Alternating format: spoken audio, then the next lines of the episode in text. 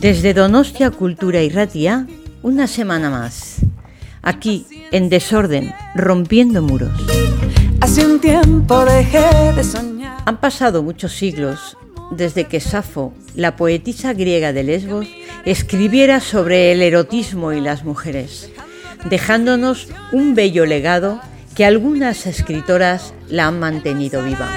Tráfico, pánico, dudas, deudas, fechas, calendario y no. Hoy hablamos un poco sobre Nancy Friday, que fue una autora estadounidense que escribió sobre los temas de la sexualidad femenina y la liberación.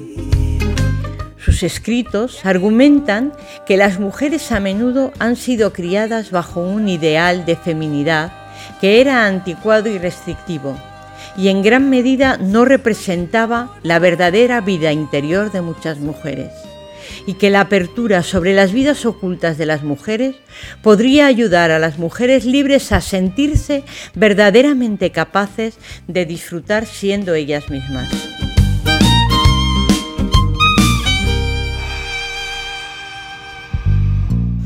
Nancy publica un libro de historias de mujeres sobre sus fantasías en mi jardín secreto. Hace un tiempo dejé de soñar. Hoy elijo un relato que espero que lo disfrutéis.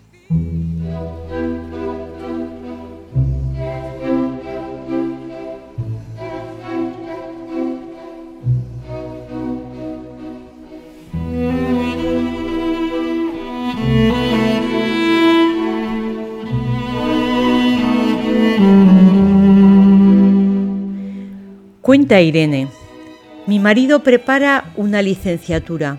Yo solo tengo el diploma del primer curso de facultad.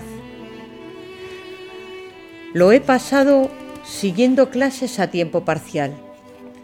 Tengo 25 años y mi marido 24. No tenemos hijos y pienso que preferiría no tenerlos.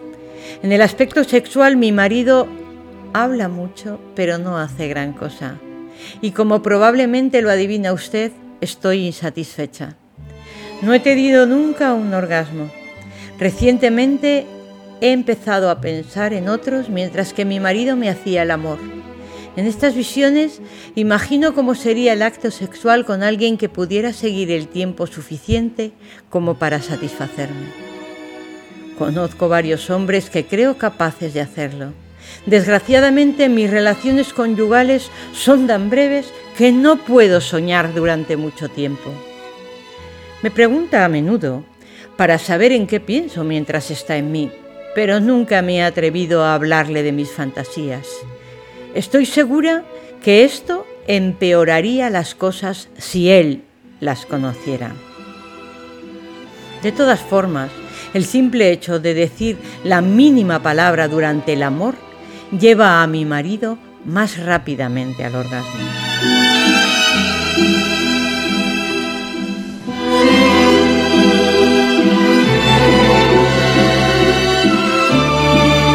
Cuando salgo busco con frecuencia compañeros, pero en mi imaginación solamente. Cuando un hombre me gusta, pienso que mis grandes senos están desnudos. Con solo verlos, el hombre es incapaz de resistirse en mí me toma enseguida y me satisface, por fin, completamente.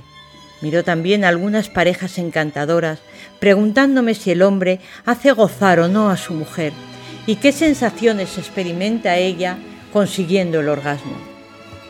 Pero todo esto solo hace crecer mi sentimiento de frustración.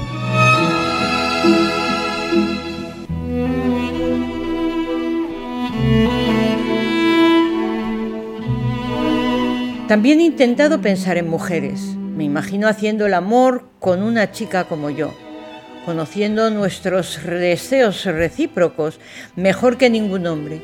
Estamos en disposición de, satisfacerlos totalmente.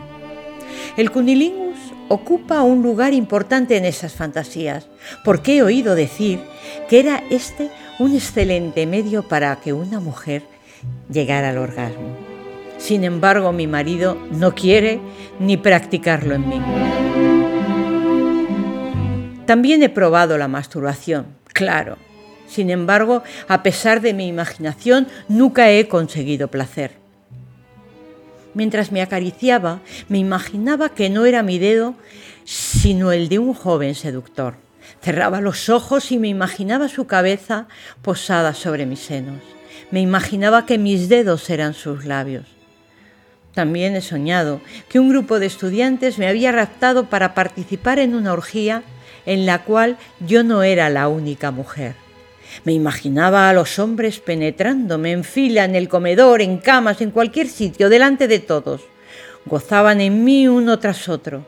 Creía que esta, que esta sucesión de relaciones me iba por fin a hacer conocer el orgasmo. En realidad, nunca lo he conseguido verdaderamente. En mi primera fantasía, la más extraña de todas, soy a la vez un hombre y una mujer. Esto me permite satisfacerme sola. Puedo hacerme todo lo que sueño. Es una fantasía difícil de elaborar, pero que puede por fin aportarme a lo que yo espero.